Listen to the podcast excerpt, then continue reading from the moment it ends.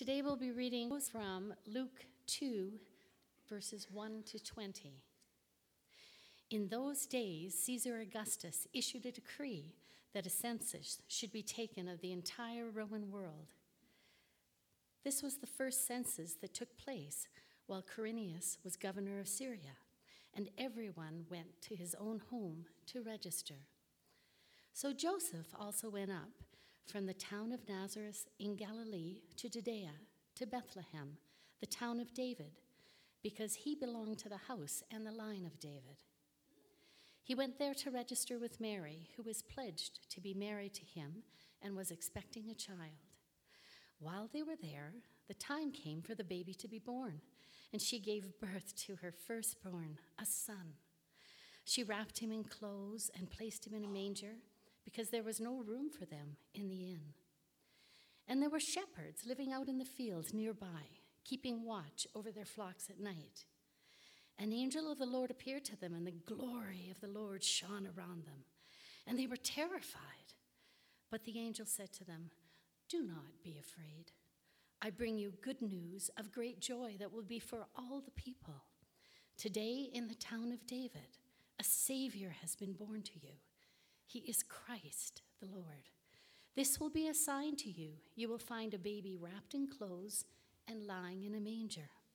Suddenly, a great company of the heavenly host appeared with the angel, praising God and saying, Glory to God in the highest, and on earth peace to men whom his favor rests. When the angels had left them and gone into heaven, the shepherds said to one another, Let's go to Bethlehem and see this thing that has happened, which the Lord has told us about. So they hurried off and found Mary and Joseph and the baby, who was lying in the manger. When they had seen them, they spread the word concerning what had been told about this child, and all who heard it were amazed at what the shepherds said to them. But Mary treasured up all these things and pondered them in her heart. The shepherds returned, glorifying and praising God for all the things they had heard and seen, which was just as they had been told. Treasure the Savior in your heart. Please be seated.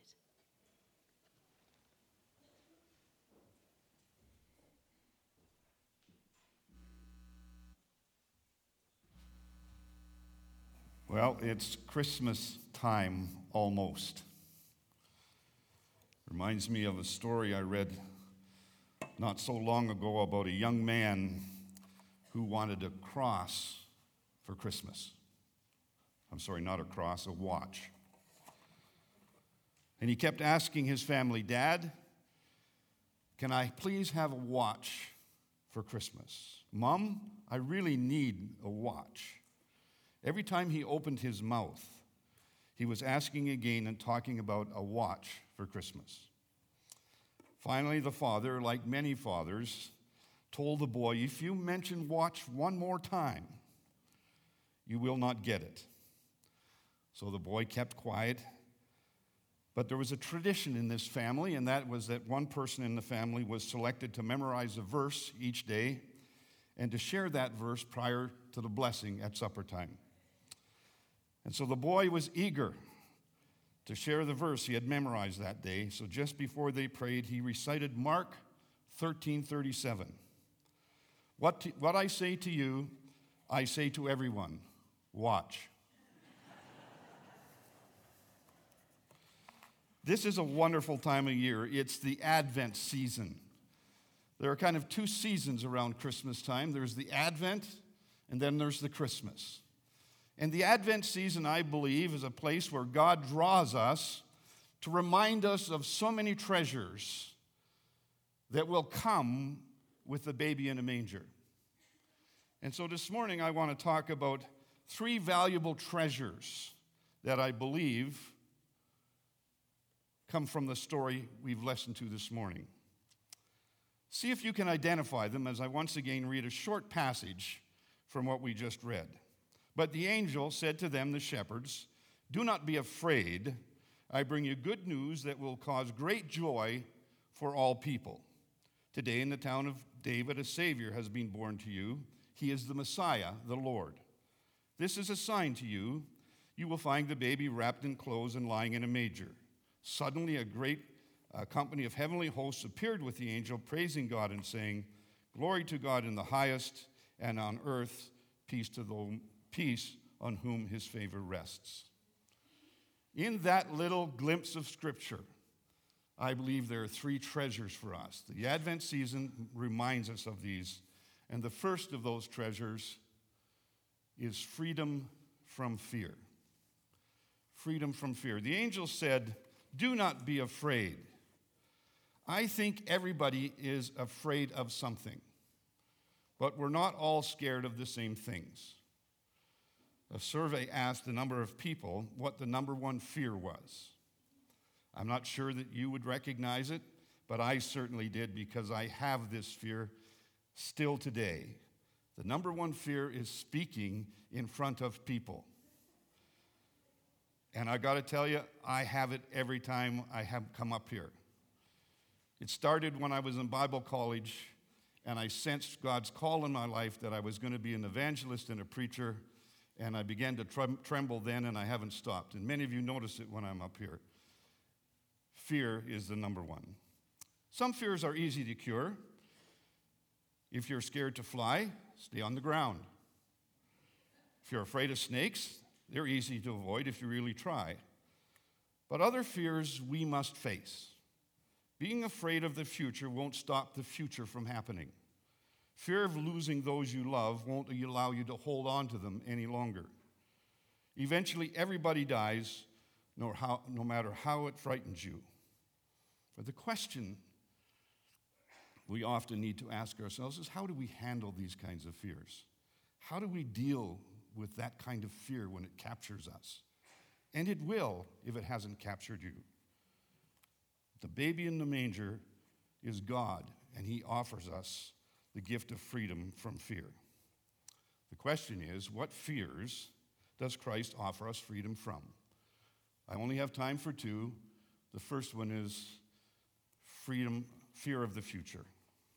I don't know about you, and I don't know about Pastor Ken, but one of the common questions I get from people around me is what's going to happen is are, we really getting to the end times? Is the world really going to come crashing down on us? It happens almost every day. Fear of the future. But there's another word I think that's more important than that about fear because fear has another word, has another meaning to it. It's called worry. Worry is being afraid of what might happen or what we are convinced will happen. Of course, nobody but God knows what will happen, but, he do, but that doesn't keep us from speculating and expecting the worst. How will I handle it when it happens? What if it's too much for me to handle? What if I fail or, or fall? What if, I lo- what if I lose, and what will I lose? Those I love, how can I face it? The baby in Bethlehem's manger grew up to be a man who promised us freedom from fear of the future. Matthew 6 says this Therefore I say to you, do not worry about your life, what you will eat or what you will drink, nor about your body, what you will put on. Is not life more than food and the body more than clothing? For your heavenly Father knows that you need all these things. But seek ye first the kingdom of God and his righteousness, and all these things shall be added unto you. Therefore, do not worry about tomorrow, for tomorrow will worry about its own things. Sufficient for the day is its own trouble. Jesus says, Do not worry about tomorrow. The Advent season reminds us the same God who watches out for the rest of creation keeps a close eye on you. You are not out of his sight. Jesus was born to remind us of God's love for us a love that frees us from fear, giving us confidence that God can take care of all of our tomorrows. And that naturally leads us perhaps to the second fear that we have the fear of death. We have all had the we have all experienced death in our families. We all experience ailments. And now as I'm getting into my junior senior years, I feel more ailments than I ever did before. I have no idea why my eyebrows grow faster than my hair. it has something to do with man. But death for many is the ultimate unknown fear. Fear rises up in our minds when we lose a loved one to death. Fear can rise its ugly head when we think about our last breath, closing our eyes for the last time here on earth. That kind of fear often fuels grief. I, excuse me, I really, will I really ever see my loved ones again? What will happen to me when I die? Jesus met that fear in John chapter 11 with the death of Lazarus. We know the story now. A man named Lazarus was sick. He was from Bethany, the village of Mary and her sister Martha. This Mary was brother was this Mary, whose brother Lazarus was now sick, was the same one who poured perfume on the Lord and wiped his feet with her hair. So the sister sent to Jesus, Lord, the one you love is sick. The reality was the one you love is dead, has died. When Martha and Mary lost their brother, Jesus offered them the gift of freedom from fear and death, and it was expressed in John 11. Jesus said to her, Mary, I am the resurrection and the life. The one who believes in me will live even though they die, and whoever lives by believing in me will never die. And then he asked the question Do you believe this? Do you believe this? That question rings out today in the Advent season. Do you believe Jesus when Jesus says something? Do you take it into your life fully believing, not questioning, not doubting, not wondering, but believing? I found it interesting. I've been doing a master study on the book of John with Dallas Seminary.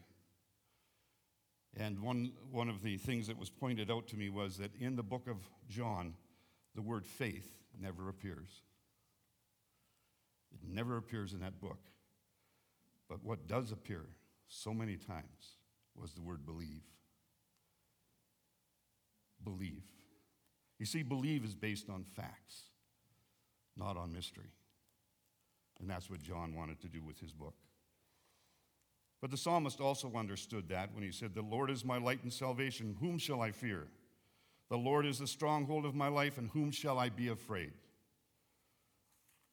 Believing in Jesus is not, does not take away your fear of heights or fear of public speaking, but faith in Him can free you from the fear of the future and the fear of death. You don't have to wait. You can open that gift right now if you believe.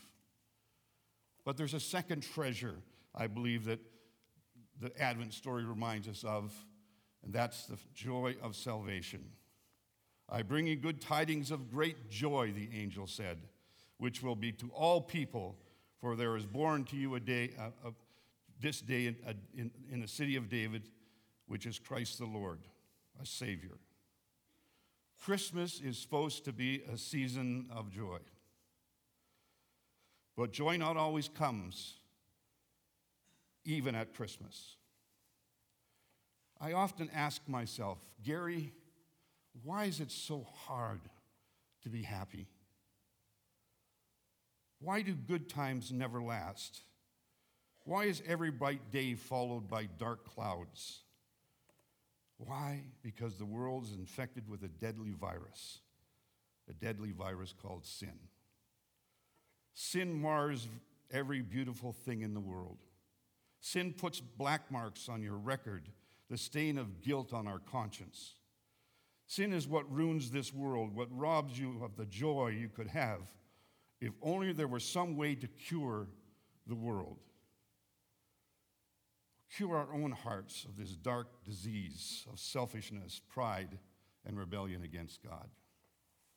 The angel announces the birth of this baby will bring great joy because this baby will be the cure we're looking for.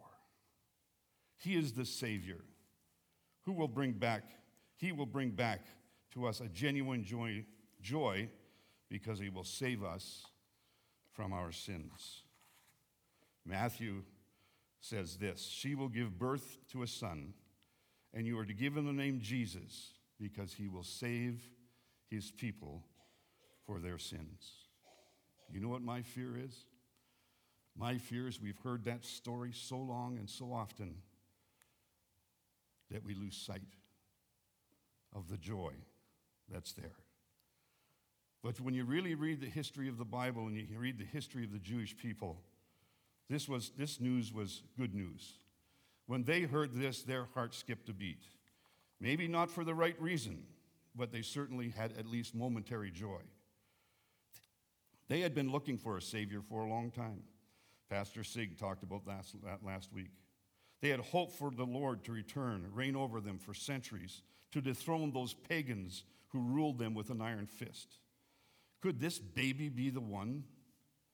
Could he really be the Savior and Lord, wrapped, in a ti- wrapped like a tiny gift waiting to be unwrapped and loosed in the world? That would be something to get excited about. That would be good news of great joy. Verse 20 of our reading this morning records that they went to Bethlehem, the shepherds found Jesus, and were filled with joy. What does your heart do when you see Jesus? When you read his word and you see him speaking, does your heart skip a beat? I got to tell you, joy is exciting. We know the rest of the story. Jesus does come and he is our Savior. But not the kind of Savior that they expected, the Jews. He did not come to rescue them from Rome, but to rescue them from sin. And he still comes today to rescue us from the sin of our lives. John chapter 10 or chapter 1 puts it this way, as Sig said last, last week. He was in the world, and though the world was made through him, the world did not recognize him. He came to that which was his own, but his own did not receive him. Yet to all who did receive him, to those who believed in his name, he gave the right to become children of God. Children not born of natural descent, nor of human decision, or nor of human decision or a husband's will, but born of God. Jesus brought the gift of acceptance and adoption. Jesus brought the gift of acceptance and adoption by God the joy of being forgiven of sin, the joy of receiving a brand new life, the joy of belonging to the family of God. He offers us this wonderful joy that comes from being cured from the disease of sin. I read this story, which I, caught, which I shared to the seniors Thursday. There were a group of prospectors from Bannack, Montana, who went in search of gold in the 1900s. They went through many hardships, and several of their little company died en route. Defeated, discouraged, and downhearted, the prospectors headed back to the city. As their horses were tired, they tethered them by a little creek, and one of the men casually picked up a stone and asked his friend to come over with a hammer, and he cracked the stone with his hammer. He said, It looks like there is gold here. The two of them panned gold for the rest of the afternoon and managed to realize $12 worth. The entire company panned gold the next day in the same creek and realized $50, a great sum of money in those days. So they said to one another, We have struck it rich. But they needed more equipment and supplies to finish mining the gold. So they saddled up and headed back to Bannack, vowing not to breathe a word concerning the gold strike. They secretly, they secretly and selectively began to re equip themselves with supplies for their next prospecting trip. When they got ready to go back, they were surprised to find 300 men following them. Who told them? No one. The author of this little passage in the book said, My suspicion is their beaming faces portrayed the secret their beaming faces. You see, you can't keep joy a secret. If you have it, it shows. Do you have joy this morning? There was joy that walked up to me this morning and stared me right in the face and put his arm around me. I didn't know what the joy was, but it was on his face. his mom came to know Jesus.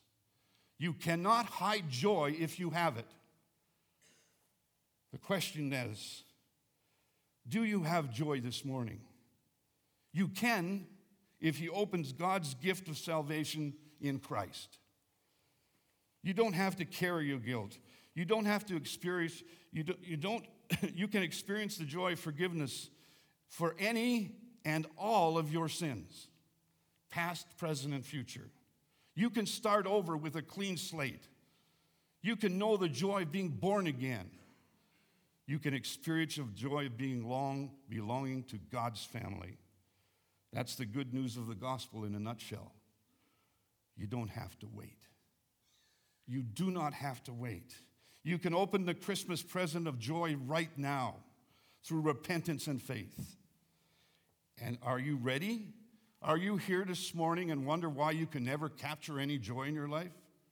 Ask yourself, what is my relationship with Jesus? Where is Jesus in my life? Is he within me? Does he walk with me? Does he guard my heart? Or am I trying to do this all on my own? Am I trying to be what God wants me to be, but without him? Thinking somehow if I can be what he wants me to be, he will accept me. Wrong thinking, my friends. Wrong thinking. We must come to Jesus and receive him, and the joy of our salvation will begin to shine around us. I think I've shared with you when I found Christ, I was an idiot. But I was a joyful idiot. I would do the silliest things to share the gospel of Christ with people around me. I was working for an electronics store and we had a sound room. I'd lock people in the sound room and I put the key in my pocket. I wouldn't let them out till I told them about Jesus. They were clawing at the windows to get out. I would pick up hitchhikers and lock the door and wouldn't stop the car. Even if at their stop, I'd rather turn around and take them back. But I wanted them to know about Jesus. See, joy comes with your salvation. But finally, the third one we find is perpetual peace. Glory to God, peace on earth, goodwill to man. Christmas is a strange time of year for some. That's when people celebrate the birth of the Prince of Peace by buying toy rockets, toy submarines, toy artillery, and toy, toy and plastic hand grenades for their children. We sing Sleep in Heavenly Peace, but Christmas is often the least peaceful time of the year. Wars are still fought around the globe but they're also fought in the malls, in the schools, in the business, in the workplace, and in our homes.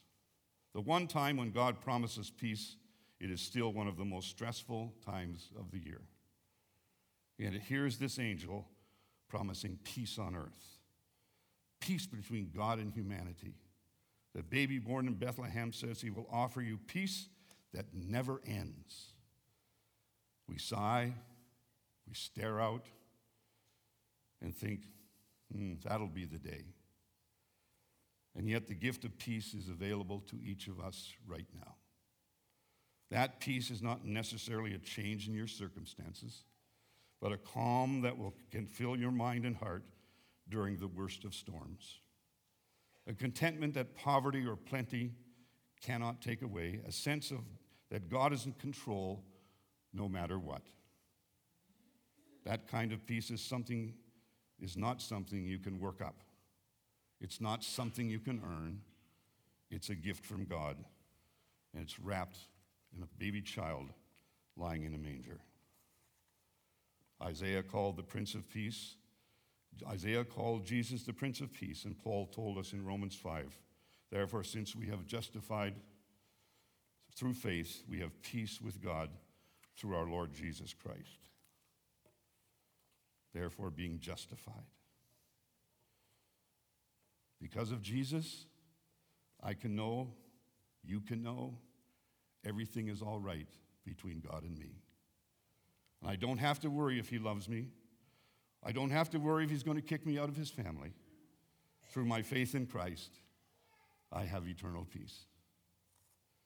You can not only have peace with God, but you can have the peace of God that comes through prayer. Philippians 4 6 to 8 says this. My paper is really sticky this morning. I don't know how Tim, I don't know how Pastor Ken does this. I have to, I have to go get mentored on moving papers at the pulpit. Do not be anxious about anything, but in every situation by prayer and petition, with thanksgiving, present your requests to God. And the peace of God, which transcends all understanding, will guard your hearts and your minds in Christ Jesus. Be anxious for nothing. Prayer is a surefire prescription for peace. When anything threatens to steal your peace, take it to God and leave it with Him. That's the secret. Don't just take it to Him, leave it with Him. And He will guard your heart and mind like a century. You have that peace because Jesus gives it to you. He doesn't promise you peace. It doesn't promise your peace won't be threatened, but He does promise that if you trust Him, He will give you a perpetual peace that nothing can take away. John 16 says, I have told you these things so that you may have peace. In this world you will have trouble, but take heart, I have overcome the world. Jesus promised peace, but his promise of peace, no matter how noisy, he promises peace no matter how noisy or chaotic the world will become in your life. Maybe you un- need to unwrap peace this morning. Dr. James Dobson tells this wonderful story about a name named Stella Thornhope. Every time I would say that when I was practicing this, I would say Stella Thornhill. It's Stella Thornhope, who was struggling with her first Christmas alone. Her husband had died just a few months prior from cancer. Now, several days before Christmas, she felt terribly alone, so much so she decided she was not going to decorate for Christmas. Late that afternoon, the doorbell rang, and there was a delivery boy with a box. He said, Mrs. Thornhope, would you sign here? As she signed the paper, she asked, What's in the box? The young man laughed and opened up the box, the flap. Inside, there was a little puppy. The delivery boy, whoops, there we go.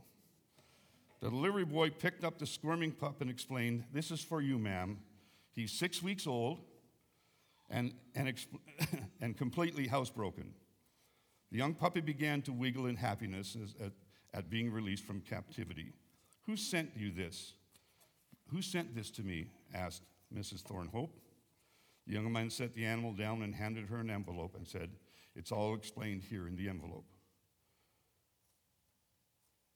And then he turned and looked at her and said, do- It's a dog. And the dog was brought last July while, its mother, while its mother was still pregnant. It was meant to be a Christmas gift to you. It's, in desperation, she again asked, Who sent me this puppy? As the young man turned to leave, he said, Your husband, ma'am. Merry Christmas. She opened the letter from her husband. He had written it three weeks before he died and left it with the kennel owners to be delivered with the puppy on this Christmas day. The Christmas letter was full of love and encouragement and admonishments to be strong.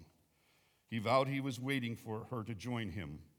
He had sent her this young animal to keep her company until then.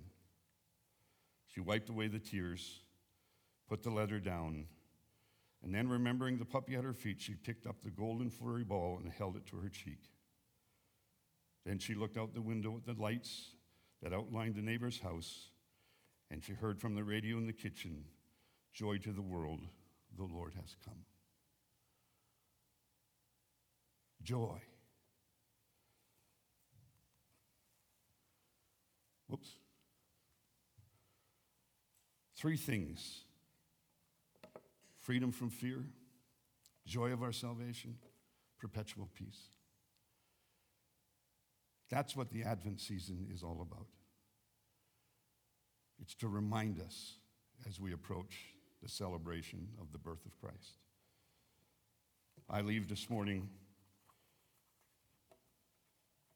asking this question Is there something missing in your life really deeply? Do you need to reach out? Do you need to reach up? Do you need to reach in? For joy, for salvation, for peace. We're going we're to worship now in praise and song. But I want to say to you, after communion this morning, I'm going to be over here by the tree. And if anyone needs to talk, if anyone needs to reach Jesus for whatever reason, join us. I'm going to ask Ken to keep an eye on me in case the crowd gets too big. Father, you know your word. Bless it, I pray, in Jesus' name.